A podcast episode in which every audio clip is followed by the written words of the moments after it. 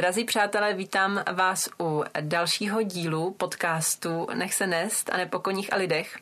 Právě jsme tedy eh, s, s mým hostem zjistili, že už je to dokonce desátý díl, takže to asi bude chtít nějakou menší oslavu. Eh, doufejme, že vás potěšíme alespoň dnešním obsahem. Eh, mým hostem dnes bude Klára Sunegová a téma dnešního podcastu zní Když ježdění bolí, a jako takové podtéma eh, jsme si tu dali a co dělat pro to, aby nebolelo. Protože eh, je to něco, co je třeba mou dost eh, častou realitou. Několik let jsem jezdila vyloženě v bolestech a proti bolesti. A tady Klárka se mě náhodou přihlásila s nápadem na téma a to řekněme o cvičení jezdců, my se k tomu dostaneme, tak to nechci prozve, prozrazovat. A tak mě napadlo, že by se mi to tak eh, vlastně mohlo hodit. A navíc je to téma, o kterém se ne úplně mluví. Eh, moc se o tom nedozvíte, ale dost často se na trénincích setkávám s lidmi, kteří si stěžují, že je něco bolí nebo že se nemůžou narovnat z toho a z toho důvodu. A tomu bychom se dneska mohli tak nějak pověnovat, ať už eh, z té roviny praktické, ale i možná i z té etické, jestli vlastně máme třeba vůbec právo jezdit na koni, když jsme křiví a něco nás bolí a tak. Takže o tomhle eh, si dneska povykládáme. Klárko, já tě tady vítám. Dobrý den. a jak ses dostala ke koním? Moje obligátní začáteční, začáteční otázka. Uh, no, já jsem vlastně začínala tak, že jako, jako malinká jsem prostě milovala koníčky a uh, děda vlastně pochází z Vrchlabí, z Krkonoš. A jezdili jsme tam pravidelně vlastně skoro každý měsíc a právě uh, ve Strážném, což je taková vesnička jako nad Vrchlabím, tak mi maminka platila výšťky na ponících s vodičem, potom vlastně bez vodiče, takže jsem byla takový jako samorost, že vlastně jsem v životě neviděla jízdárnu a už jsem vlastně zválala jako po, po loukách venku. A potom někdy v páté třídě jsem si řekla, že vlastně se jako opravdu chci naučit jezdit, že mě to strašně baví, zajímá a že bych to chtěla dělat pravidelně. Takže v té době jsem si našla jezdecký oddíl v Praze, který byl nějakým způsobem cenově dostupný protože přece jenom ty finanční stránky tam jako jsou takové všelijaké kolem Prahy. a takže jsem, takže jsem začala jezdit v jezdeckém oddíle pravidelně jednou týdně a, a k tomu ještě víkendové služby a tak. Tam jsem vlastně vydržela tyjo, deset let možná, necelých. Hmm. A, a pak vlastně jsem si v roce 2015 tam složila jezdeckou licenci a potom jsem odjela na dva měsíce na, na stáž uh, do Anglie, do všestranostní stáje. A jak se tam dostala na stáž? uh, no to bylo vlastně jako hrozná náhoda, protože já jsem se chtěla rozmluvit anglicky. Uh-huh. Já mhm. jsem měla prostě, já jsem rozuměla, ale měla jsem problém mluvit. Uh-huh. A řekla jsem si, že vlastně mi nic jiného nepomůže, než to, že opravdu někam odjedu a budu obklopená se samýma angličanama, že mhm. prostě tam nebude nikdo, s kým bych si jako mohla povídat česky. Mm-hmm. A zároveň jsem si říkala, že by vlastně bylo fajn mít nějakou tu motivaci právě třeba ty koně, mm-hmm. že mhm. vlastně je to něco, co mě baví, co mě zajímá a že by to mohlo mít teda přínos z obou stran. A s chodou okolností jsem se vlastně asi půl roku předtím setkala s jednou trenérkou, která právě byla několik let po různých stájích v Anglii takže jsem se jí ptala, jestli by mi třeba něco nedoporučila a právě mi, právě mi doporučila uh, Queen Home a napsala mi tam vlastně ještě doporučující e-mail a, a oni mě tam teda na ty dva měsíce vlastně vzali. A co jsi tam dělala, nebo jak tam vypadal třeba ten tvůj program? No v podstatě velká jako péče o koně, každý den jsme, jsme i jezdili, ale, ale v podstatě to bylo tak, že v sedm ráno byl sraz ve stáji, šlo se nakrmit, eh, seno, seno dát, vykydat, zamést celý areál, odvíst koně do výběhu, do kolotoče, tam vždycky byla vlastně eh, v hlavní stáji velká tabule, mm-hmm. a tam byly rozepsaní, kte- kteří koně jdou do jakého výběhu, jestli se mají ty koně v průběhu dne vyměnit za jiné koně, kteří koně jdou do kolotoče, kteří koně mm-hmm. budou ježdění a kdo bude jezdit kterého koně. Mm-hmm. A které koně budou jezdit ti majitelé. Takže ty bylo potřeba připravit, my jsme si potom nachystali ty svoje koně. A vlastně eh, většinu času jsem tam jezdila sama a potom jednou týdně eh, jsem tam měla uh, tréninky s těmi majiteli. Uh-huh. A to byly tréninky uh, skokové. Skokové. To byly skokové. A na jaké byla úrovni tehdy, když tam přišla, nebo no. jak, jak, jak to probíhalo, jestli jako se zhrozili, kolik toho neumíš, nebo no, řekli, jo, docela jako dobrý. V podstatě se, se toho jako velmi, velmi zhrozili, protože já, ač, ač jsem měla jezdeckou licenci, tak to bylo takové, no, neupravené. takže, takže oni mě ze začátku nechali skákat nějakých 50 cm třeba. Mm-hmm.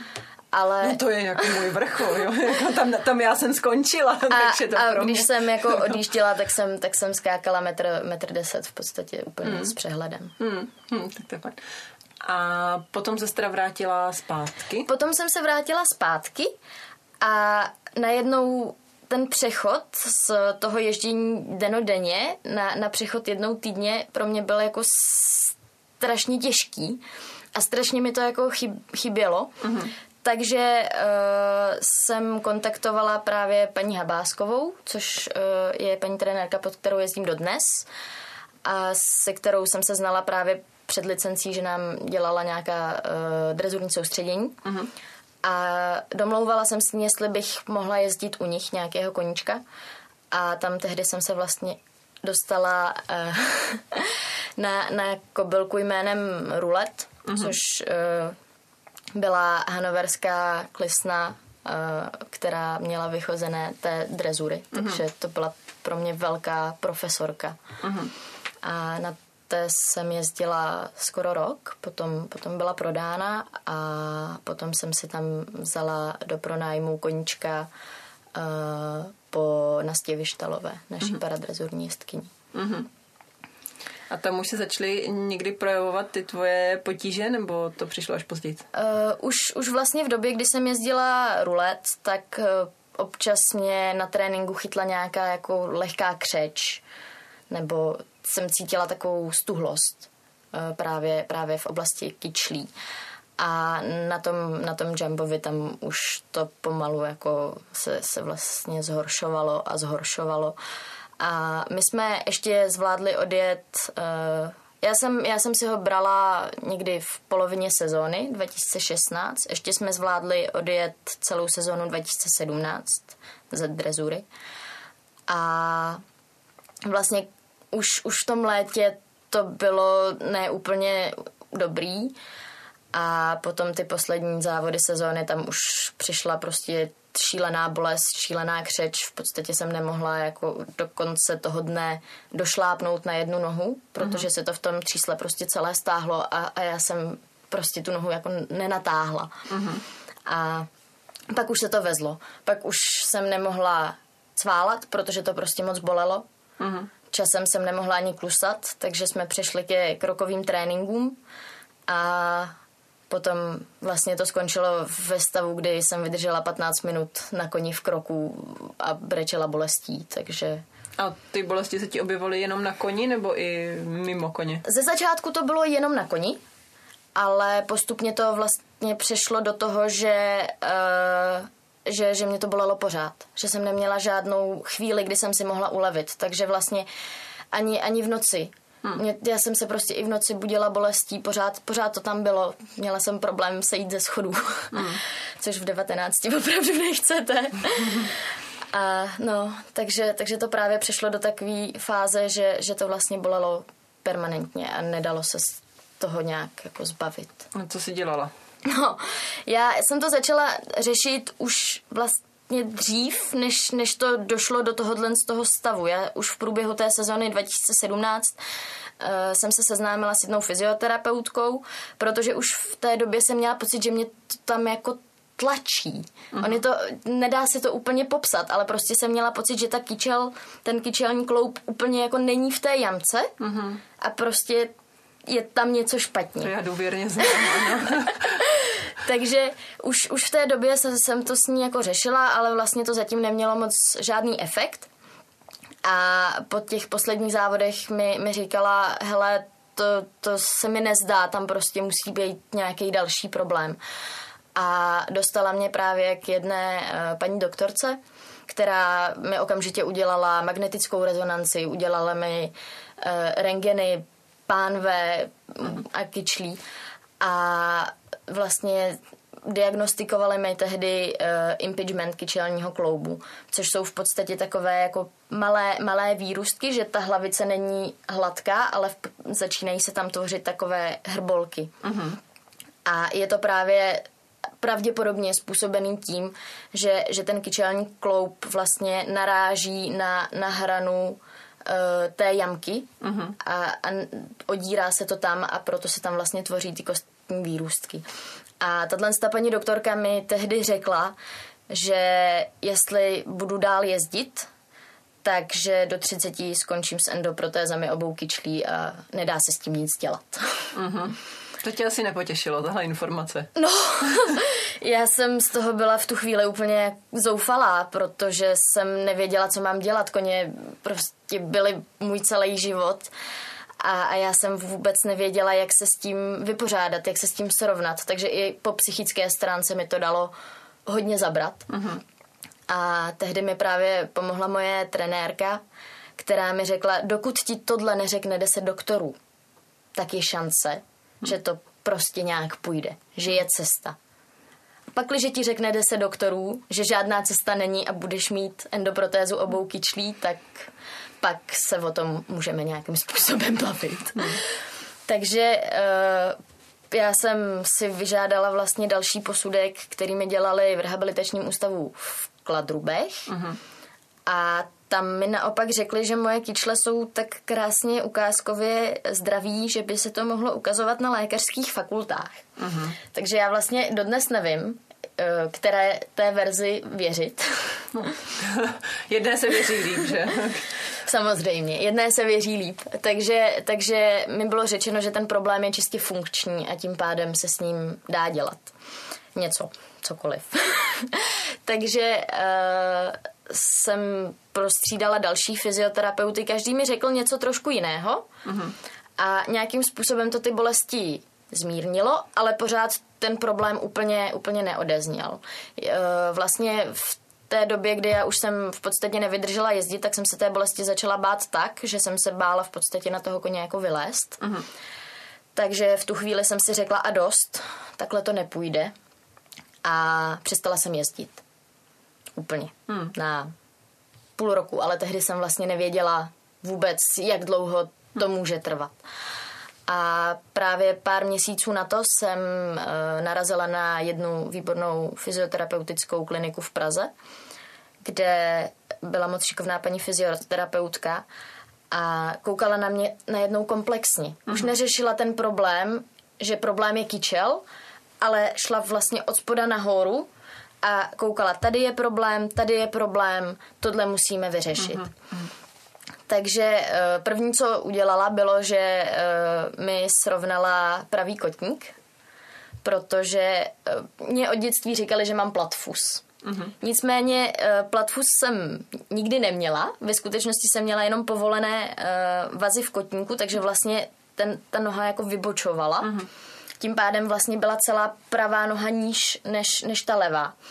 Tím pádem jsem měla vlastně posunutou pánev. Uh-huh a ještě k tomu jsem měla zablokovanou kostrč, takže tam vlastně ty svaly pánevního dna byly na jedné straně víc stažené a to vlastně způsobilo tlak eh, v té pánvi, že to šlo jakoby do rotace. Mm-hmm.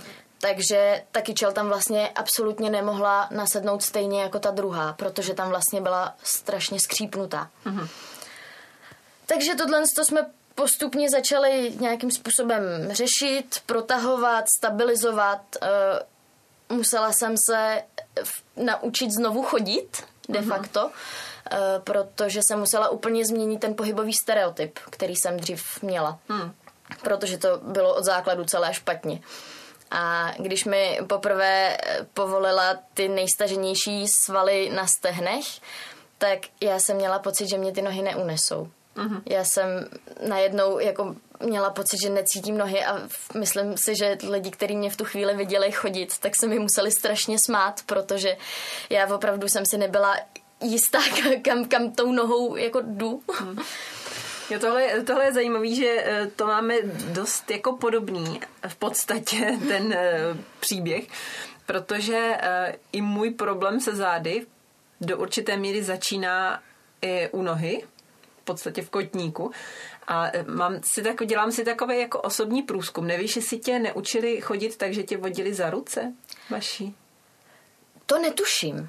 To popravdě Protože netuším. To se dřív hodně dělalo a dneska už naštěstí ta osvěta docela jako je velká, ale malé děti, když se učí chodit, tak nejhorší, co se může jako stát, je, že jim někdo pomáhá, že je vodí za ruce a pomáhá jim držet tu rovnováhu, protože správně by se děti měly sami postavit vedle nějaké pevné opěry, chodit jenom do boku nejdřív, podél třeba gauče nebo stolu, sami s opěrou a pak až dostatečně si naposilují ty nohy, by se měli vydat sami dopředu. Mm-hmm. Ale dřív se velice často dělalo to, že se dětem pomáhalo, že se za jednu nebo dokonce za obě dvě ruce ručičky držely a vedly se.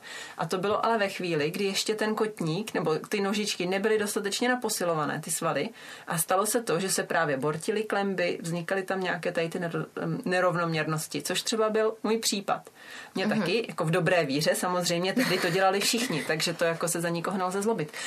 Na nikoho nelze zlobit, ale mě vodili a já mám od té doby jeden ten kotník křivější než druhý a tam vzniká nějaký půl centimetrový rozdíl, který se projevuje právě v pánvi uh-huh. a mhm. už mám tu pánv o kousek posunutou a o tam teď už to jde samozřejmě výš. S tím třeba souvisí ještě další věc, co se hodně eh, dělalo dříve, teď věřím, že už se to nedělá, chci tomu věřit, s dětmi, že se miminka posazovala.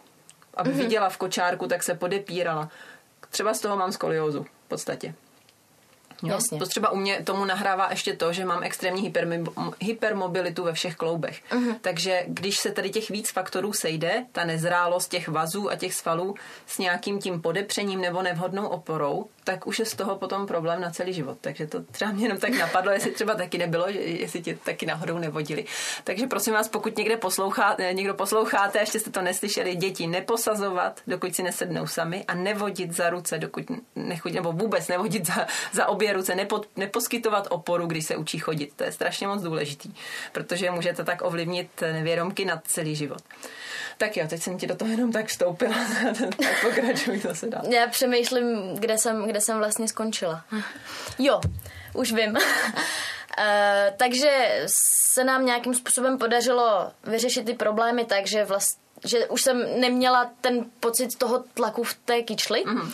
že jsem konečně měla pocit, že to tam zase dá tak, jak má. A rozhodla jsem se tedy znovu zkusit jezdit. Mm-hmm.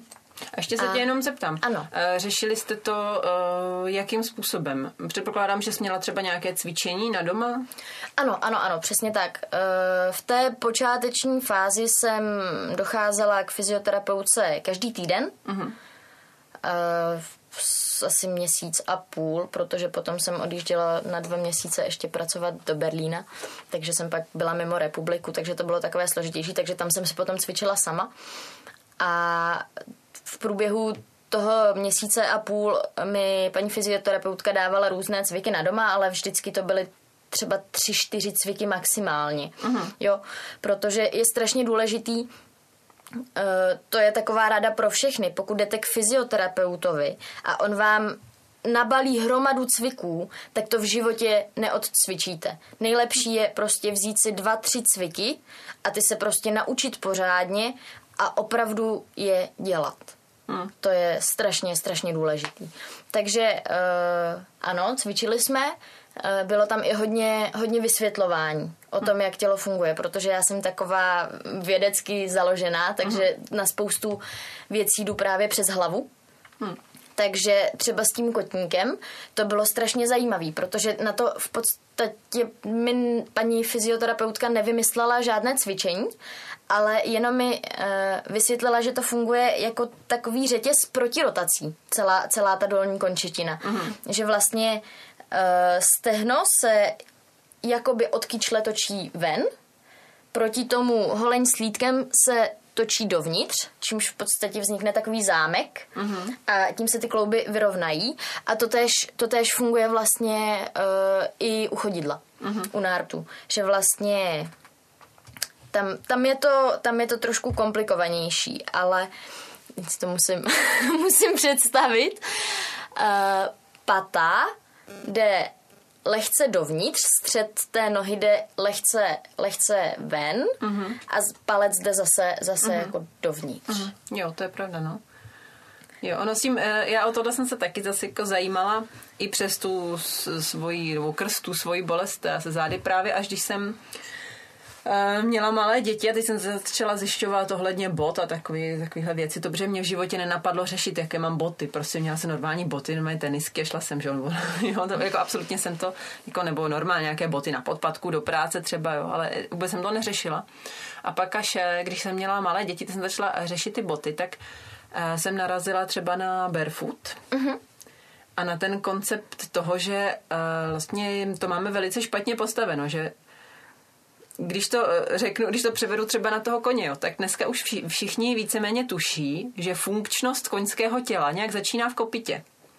Jo, že aby ten kůň mohl správně fungovat, tak to jde v podstatě od kopita. Od kopita výš a tam, eh, pokud je nějaký problém v kopitě, tak se to přenese kompe do celého těla. Já si myslím, že to souvisí i s lidmi, dost jako, nebo že u lidí to má v podstatě podobný princip, že pokud je problém už v tom nášlapu, už eh, v těch chodidlech, tak se to přenáší výš a ta naše pohybová soustava je na tom o to hůř, že máme ty nohy jenom dvě, takže tam je prostor pro to, aby se něco někam vychýlilo značně ještě větší než u těch koní.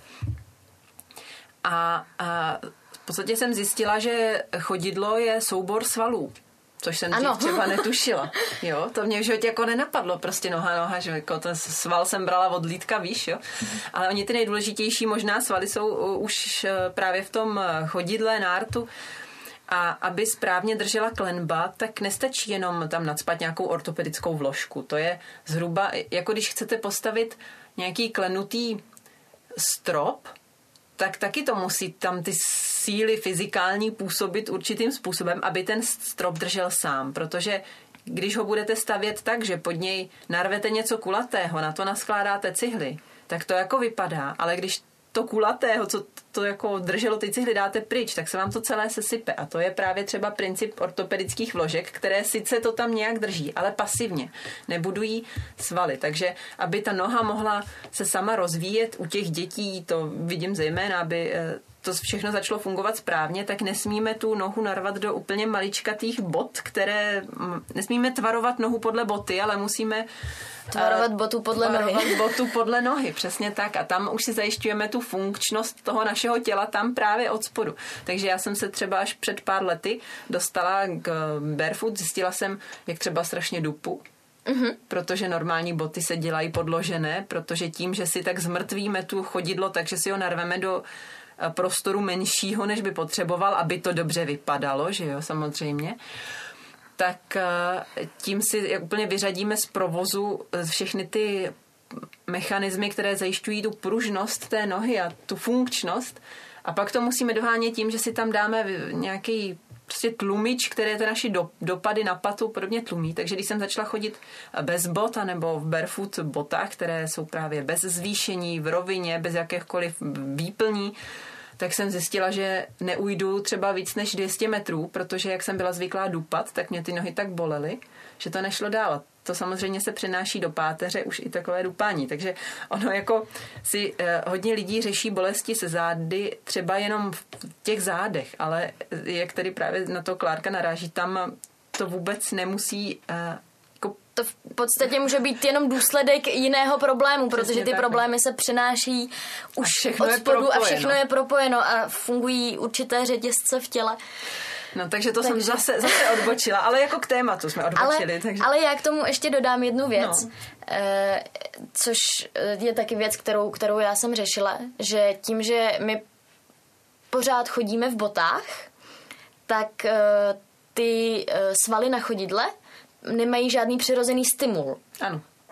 A tím vlastně úplně ovládají a, a umrtvují se. Takže je dobrý ty svaly nějakým způsobem stimulovat. Chodit klidně po zahradě bos, kdo může, nebo stačí si vzít jenom nějakého ježička a, a to chodidlo si na tom poválet, nebo i to chodidlo jenom třít rukou ale i takovéhle stimuly můžou udělat ve výsledku ohromný rozdíl. Uh-huh, uh-huh.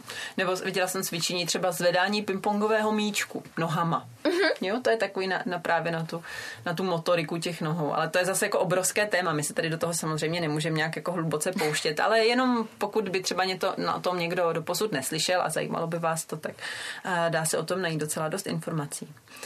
Tak jo, takže pak už se pomalu začala vracet do sedla? Ano, pak už jsem se pomalu začala vracet do sedla a to bylo takové období zase další velké neznámé, protože já jsem vůbec nevěděla, jak to bude fungovat, nebude fungovat, jestli mě to bude bolet nebo nebude, při čem mě to bude bolet. A postupně jsem zjišťovala, byly určitý místa nebo chvíle, kdy mě to zabolelo, ale v kombinaci s těma pravidelnýma fyzioterapiemi to nějakým způsobem začalo fungovat mm. velmi hezky. Mm. A dodnes to funguje. A dodnes to funguje. Díky bohu. Já vlastně dodnes uh, docházím k fyzioterapeutce, jsem neustále pod dohledem, protože eh, jednak ty, ty problémy mají občas tendenci se trošku vracet, uh-huh. takže je důležité to hlídat, jestli se zase ta pánev někam nevychyluje a, a podobně. A druhá věc je, že já jsem se rozhodla, že když už jsem se do toho takhle ponořila, tak se prostě srovnám celá. Uh-huh. Že nebudu řešit jenom ten problém, který mě opravdu trápil, ale že budu řešit i křivosti, které nejsou tolik vidět nebo pro mě cítit. Nejsou to křivosti, které by mě nějak omezovaly, ale vím o nich, že tam jsou. Mm-hmm. Takže, takže vlastně stále cvičím. Jo, no on to je jako určitě potřeba i z toho důvodu, že věci, které jsou malé, a v podstatě nevýznamné a občas třeba cítíme, že nás někde něco tahne, ale není to tak hrozné, když je řeš, řešíme už ve chvíli, kdy to je opravdu velká bolest, tak už je pozdě. Ano. Ona jako prevence je základ a i když eh, já to vím podle sebe samozřejmě, taky to tak dělám, že ty problémy řeším, až když jako jsou nesnesitelné. Jo? To jako by asi takové, jako taková povaha asi nás mnohých, že to odkládáme, dokud to jde. Ale i když máte třeba eh, pocit, že vás nic nebolí a jste perfektně rovní a nic vám nevadí, tak eh, když si dojdete k fyzioterapeutovi, nebo opravdu pak bych doporučovala každému aspoň jednou měsíčně si někam zajít a nechat si eh, zkontrolovat kosti, jestli máte na místě, jestli nemáte jedno rameno výš, jestli nemáte pánev o kousek vedle, protože ono to třeba 10-15 let nemusíte cítit a pak najednou se zjistí, že už je ten problém třeba nepřekonatelný nebo že už je nenapravitelný. Takže zvlášť pokud provozujete ježdění na koni, eh, to je sport eh, poměrně dost zátěžový, na záda velice náročný i na veškerou pohybovou soustavu, eh, tak bych na vás určitě apelovala, abyste se zkontrolovat nechali. Už třeba jenom z toho důvodu, že křivost naše, nás jezdců, se přenáší do koně. Zvlášť pokud jezdíte třeba jednoho koně, máte svého koně a jezdíte ho každý den a máte nějakou malou křivost, třeba v pánvi nebo kdekoliv jinde, kterou vy ani necítíte, tak eh, s během nějaké doby se může na tom koni projevit určitým způsobem. A, a u koní to funguje dost podobně jako u lidí, že ta bolest třeba, nebo že ten nepříjemný podmět, který se časem může změnit v bolest, je v jednom místě, ale přes různé kompenzační mechanismy doputuje úplně někam jinam. A pak je to takové docela i skryté, takže nejen koně, ale i lidé by se měli pravidelně, opravdu pravidelně eh, nechat kontrolovat, docházet k fyzioterapeutům a eh, naslouchat eh, jejich doporučením a, cvi- a, a cvičení. Já ještě e, doporučením a právě cvičit jsem chtěla říct, ale už jsem přemýšlela o tom, e, co bych e, vám chtěla říct dál. My totiž se k tomu cvičení ještě dostaneme, ale já třeba využiju příležitosti a řeknu vám něco z mých zkušeností se zády a z bolestí, protože já o tom taky až tak moc nemluvím, protože tím nechci nikoho nudit ani eh, se za to třeba nějak schovávat nebo se omlouvat eh, svoje třeba neúspěchy nebo to, co mi nejde. Ale možná to třeba někoho z vás inspiruje nebo se v tom taky poznáte. A já jsem v podstatě problémy se zády řešila od svých 15 let, nebo takhle řeším od svých 15 let soustavně. A můj problém byl, že jsem hodně vyrostla, já mám skoro 180 cm a z čehož 11 cm jsem udělala během asi třech měsíců, během 11. a 12. rokem, to byl úplně strašně, já jsem strašně rychle vyrostla, do toho uh, mám extrémní hypermobilitu ve všech kloubech, jak jsem říkala, a skoliózu, uh, v labutí šíji, to znamená, že mám příliš dlouhý krk, Aha. což jakoby je super na modelce, což jako bohužel teda jako není úplně můj problém ale eh, z hlediska eh, od nějaké jakože pohybového aparátu to není až jako takové terno. A plus nějaké takové další eh, jakoby křivosti páteře, třeba nemám v podstatě lordozu a kyfózu. Já vždycky říkám, že mám jako bambusovou tyč, že prostě mm-hmm. toto dvouosovitě prohnutí se u mě moc jako nevede. Takové, takže já toho mám jakoby poměrně dost. Tohle všechno mě už v těch 15 jako tak nějak diagnostikovali. Paní zdravím, paní doktorku do Pardubic, mě řekla, že když nebudu cvičit, že ve 30 skončím na vozíčku. A což v těch 15 jsem samozřejmě moc jako vážně nebrala, že jo? protože se jako cvičení mě až tak jako nebavilo. Já jsem chtěla jezdit na koni a na cvičení samozřejmě nebyl čas ani chuť tou dobou, takže jsem jezdila a v té době mě ta záda bolela poměrně dost e, i při ježdění, i po ježdění, ale to zejména proto, že jsem tehdy byla ve svém prvním jakýmsi jezdeckém klubu, kde e, nějaký výcvik, to bylo stylem vemte koně a jeďte pak se vraťte, mm-hmm. takže jakoby tady pod tímto odborným vedením se pracovalo na mém sedu. A systémem, kdo přežije, vyhraje. Takže to jsem teda přežila, ale a potom až, eh, když jsem začala jezdit eh, v podstatě u Filipa Kološe, respektive s panem Šandou, tak tam, až jsem se dostala k tomu, že na koni lze sedět eh, nějak i dobře a rovně a postupně mě začal srovnávat, což tedy velice prospělo mým problémům se zády. Opravdu, jak jsem si dokázala lépe sednout, tak ta bolest z velké části zmizela Taková ta přímo na koni, jo, že by mě třeba bolela ta záda. Ale v tom mém každodenním životě tam to jako pokračovalo dál, protože jsem právě necvičila a nekompenzovala to. A ještě tou dobou jsem měla i nějak jako víc kilo, než jsem mít měla, což třeba v mém případě, nebo takhle, ono u každého, každé kilo navíc je prostě problém. Ať si to jako chceme přiznat nebo ne, tak Um, každé kilo navíc je problém pro pohybovou soustavu, pro kolena, pro klouby. Já třeba, když přiberu dvě kila, už to cítím na zádech protože ta moje pohybová soustava je tak jakoby na to citlivá a tak jako je enormně křehká, že to opravdu tohle už je pro mě rozdíl. Takže opravdu kila jsou problém, takže tehdy jsem měla i o nějaké to kilo navíc. Ale pořád jsem nebyla dostatečně motivovaná to nějak řešit, protože pořád to nějak šlo. Až tak kolem 20. roku mého taky už to začalo být neúnosné a záda mě bolela opravdu tak, že třeba se mi i tak jako zasekávala takzvaně, že jsem mm-hmm. se chtěla pro něco ohnout a spadla jsem na zem, protože už to jakoby byly tak obrovské křeče a takové bolesti, že to nešlo. Takže to taky, samozřejmě já v průběhu těch let jsem taky chodila k fyzioterapeutům a takhle, že jsem si to poslechla, cvičila jsem tři dny a pak jsem se na to vykašla samozřejmě. Takže pod kolem toho 20. roku, když už opravdu to nešlo a taky už jsem měla motivaci trošku jako líp vypadat a zpevnit se podobně, jsem eh, chodila cvičit, chodila jsem snad z ničeho, jako nic v podstatě na jsem začala cvičit snad pětkrát týdně. Já jsem chodila na pilates, na jogu, na uh-huh. chitoning, plavat jsem chodila. Fakt jako, že jsem docela najela do takový pěkný režim a ty bolesti mi přestaly. Uh-huh. V podstatě téměř úplně. Občas se něco jako objevilo, ale bylo to minimálně v podstatě. A to trvalo téměř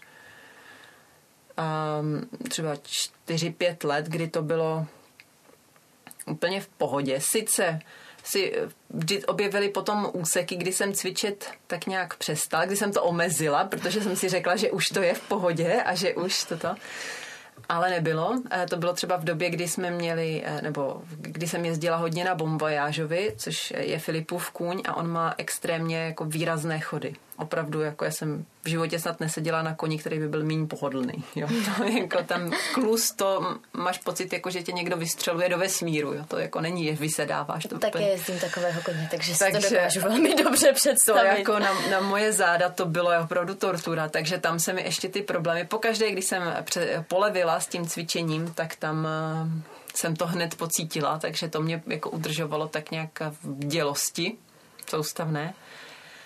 A pak eh, tedy se to přesunulo postupně můj život sem do Hustopeč na Jižní Moravu, kde už jsem začala jezdit i Gajarda pomaličku, který zase naštěstí, ten mi byl opravdu jako seslán z nebe, protože ten je nesmírně pohodlný.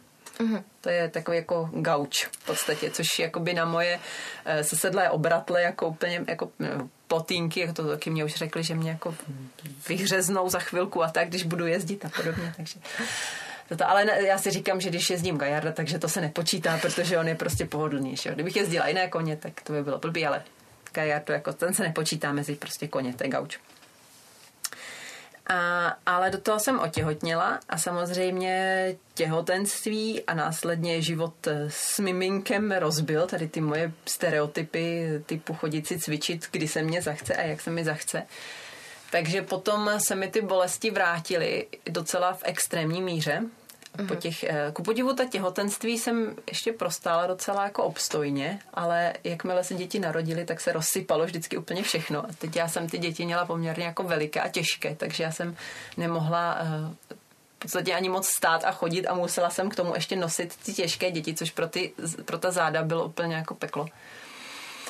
Takže tam jsem byla ve stavu jako úplně nejvyššího zoufalství. Na koních, nebo na koni jsem samozřejmě jako těhotná nejezdila, ale když už jsem začala po těch těhotenstvích, tak to byl obrovský jako kompromis. Prostě věděla jsem, že dřív, třeba když mě ty záda bolely, jsem to absolutně neřešila. Já jsem jezdila přes bolest, věděla jsem, že na tom koni to ještě nějak půjde a že až slezu, že, nebude tři, že nebudu moc tři dny chodit ale jako co, že jo. Do práce jsem vždycky nějak došla, jo, nebo do školy a ten zbytek mě moc jako nezajímal. Hlavně, že jsem mohla jezdit.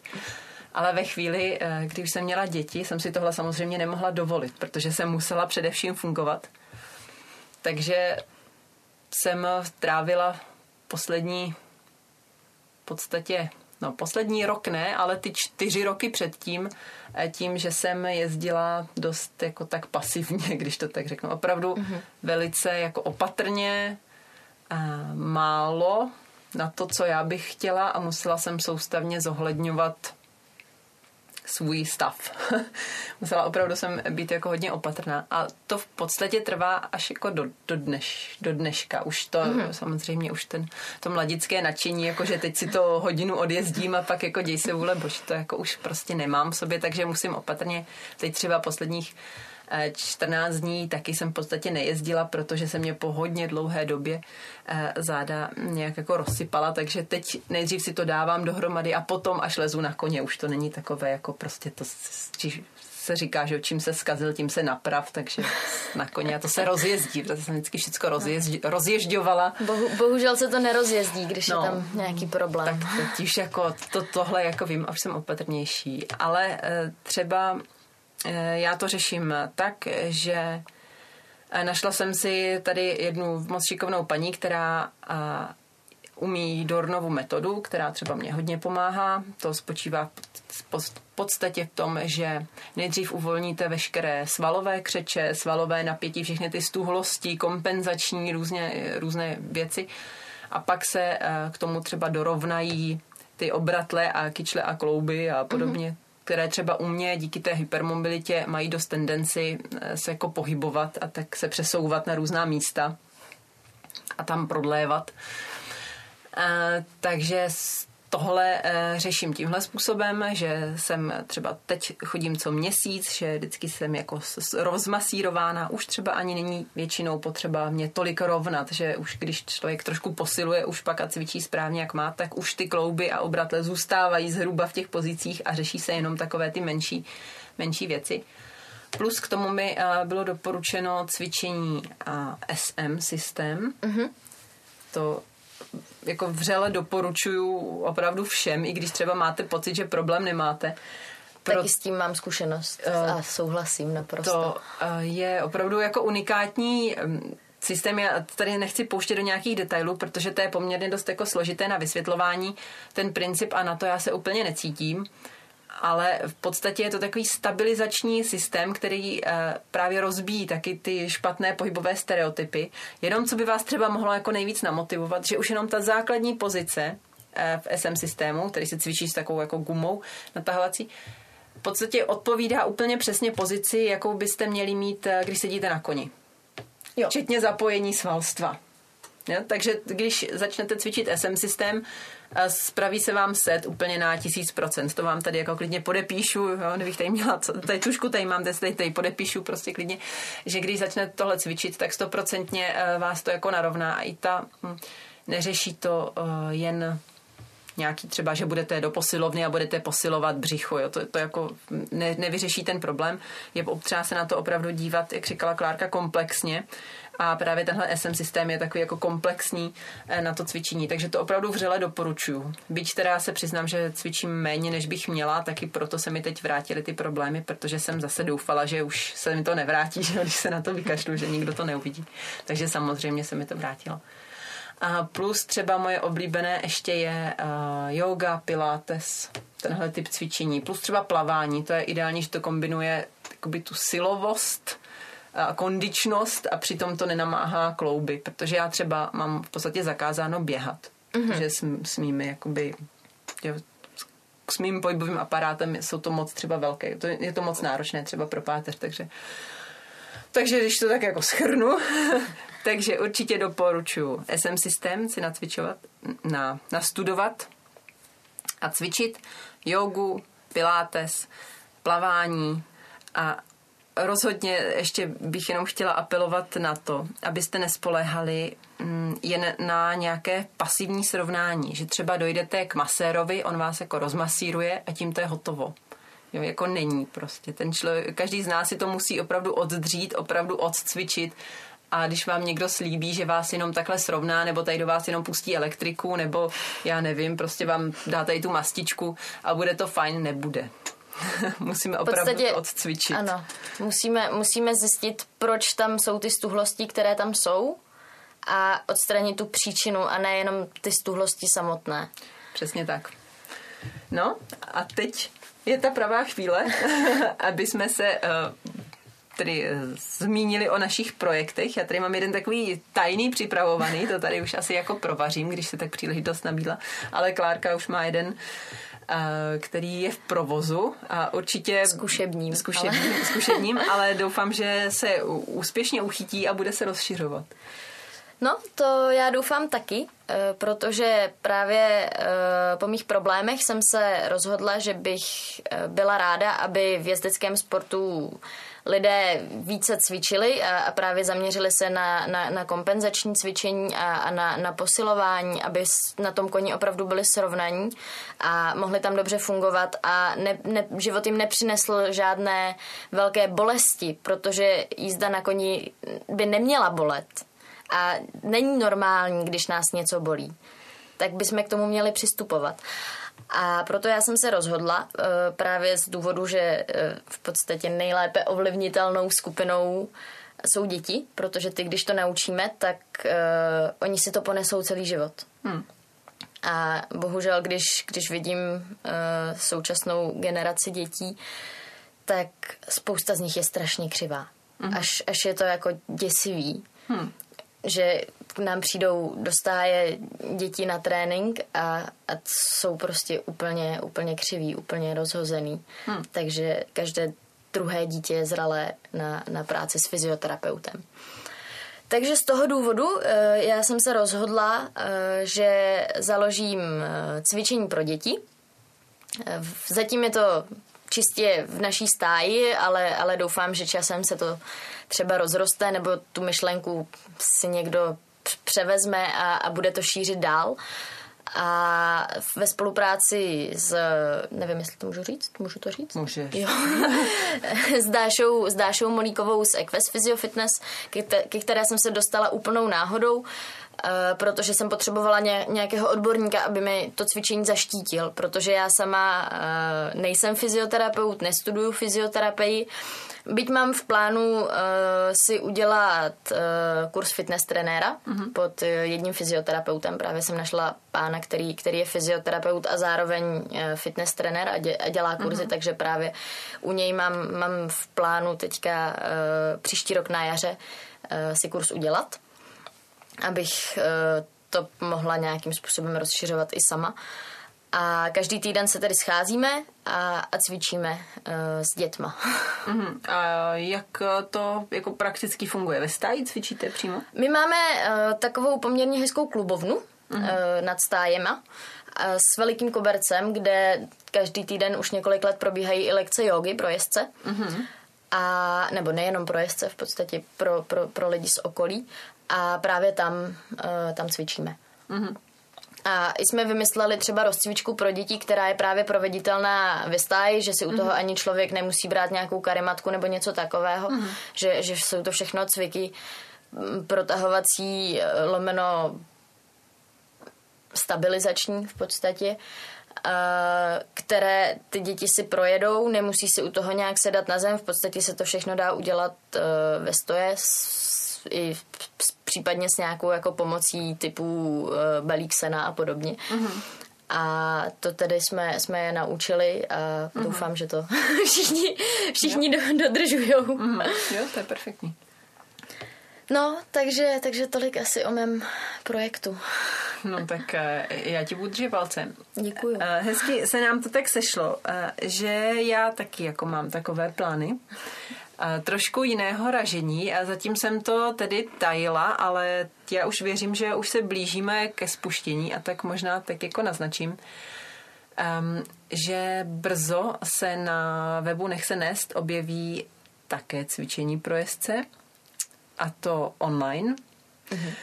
A budou to zatím tři takové kratší lekce o v podstatě které budou, jedna z nich bude na flexibilitu a protahování, a další na posilování středu těla a ta třetí bude tak jako na ty ostatní věci důležité, zejména teda na posilování zad a podobně.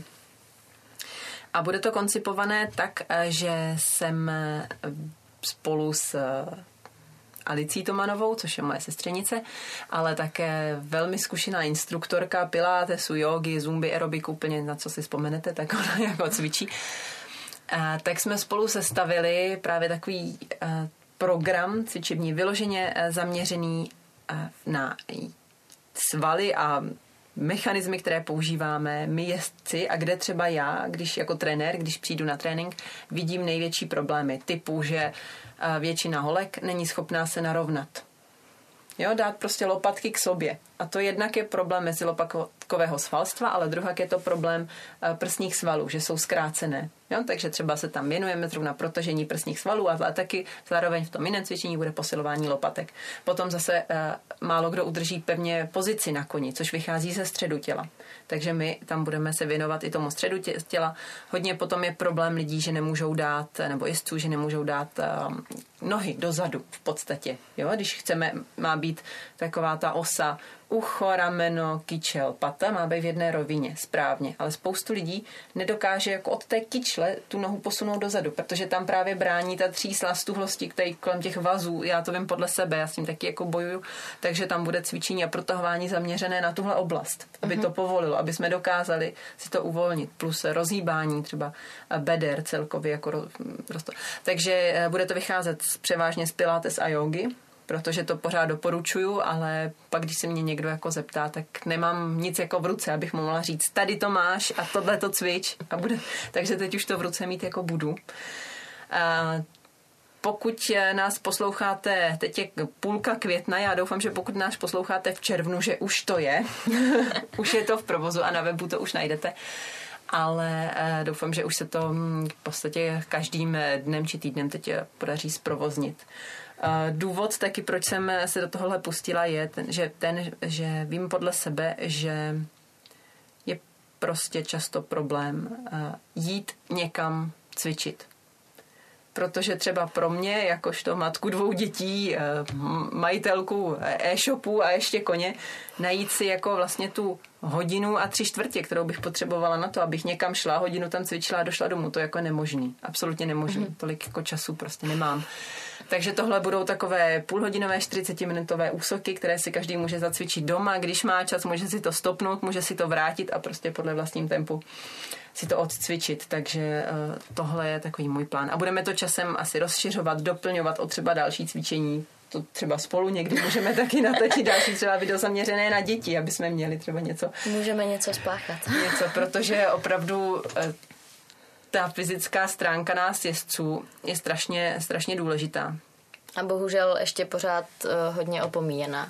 Hodně opomíjená. A ještě bych chtěla zmínit jednu věc, na, se kterou se dost často setkávám, eh, když někam přijdu v roli trenéra. A to ta, a že začnu většinou já, když přijdu někam, kde se vidíme s někým poprvé, tak první co, tak řešíme set pozici jezdce, samozřejmě. A e, začnu říkat, kde co má být, jak co má, e, kde se má co narovnat, kde má co se vyrovnat. A hodně často slyším, ale já se nemůžu narovnat, protože mám skoliozu ale já nemůžu, protože. Ale já nemůžu toto, protože toto. A to většinou, když já slyším, tak moje první reakce si říkám, tak to jste si mě sem zavolali proto, abyste mě řekli, proč to nejde.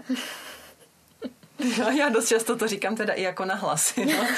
protože jo, já to vím podle sebe, že um, když člověka něco bolí, je to problém, samozřejmě ale v žádném případě se za to nemůžu eh, schovávat, nemůžu si to, se, si jako to omlouvat.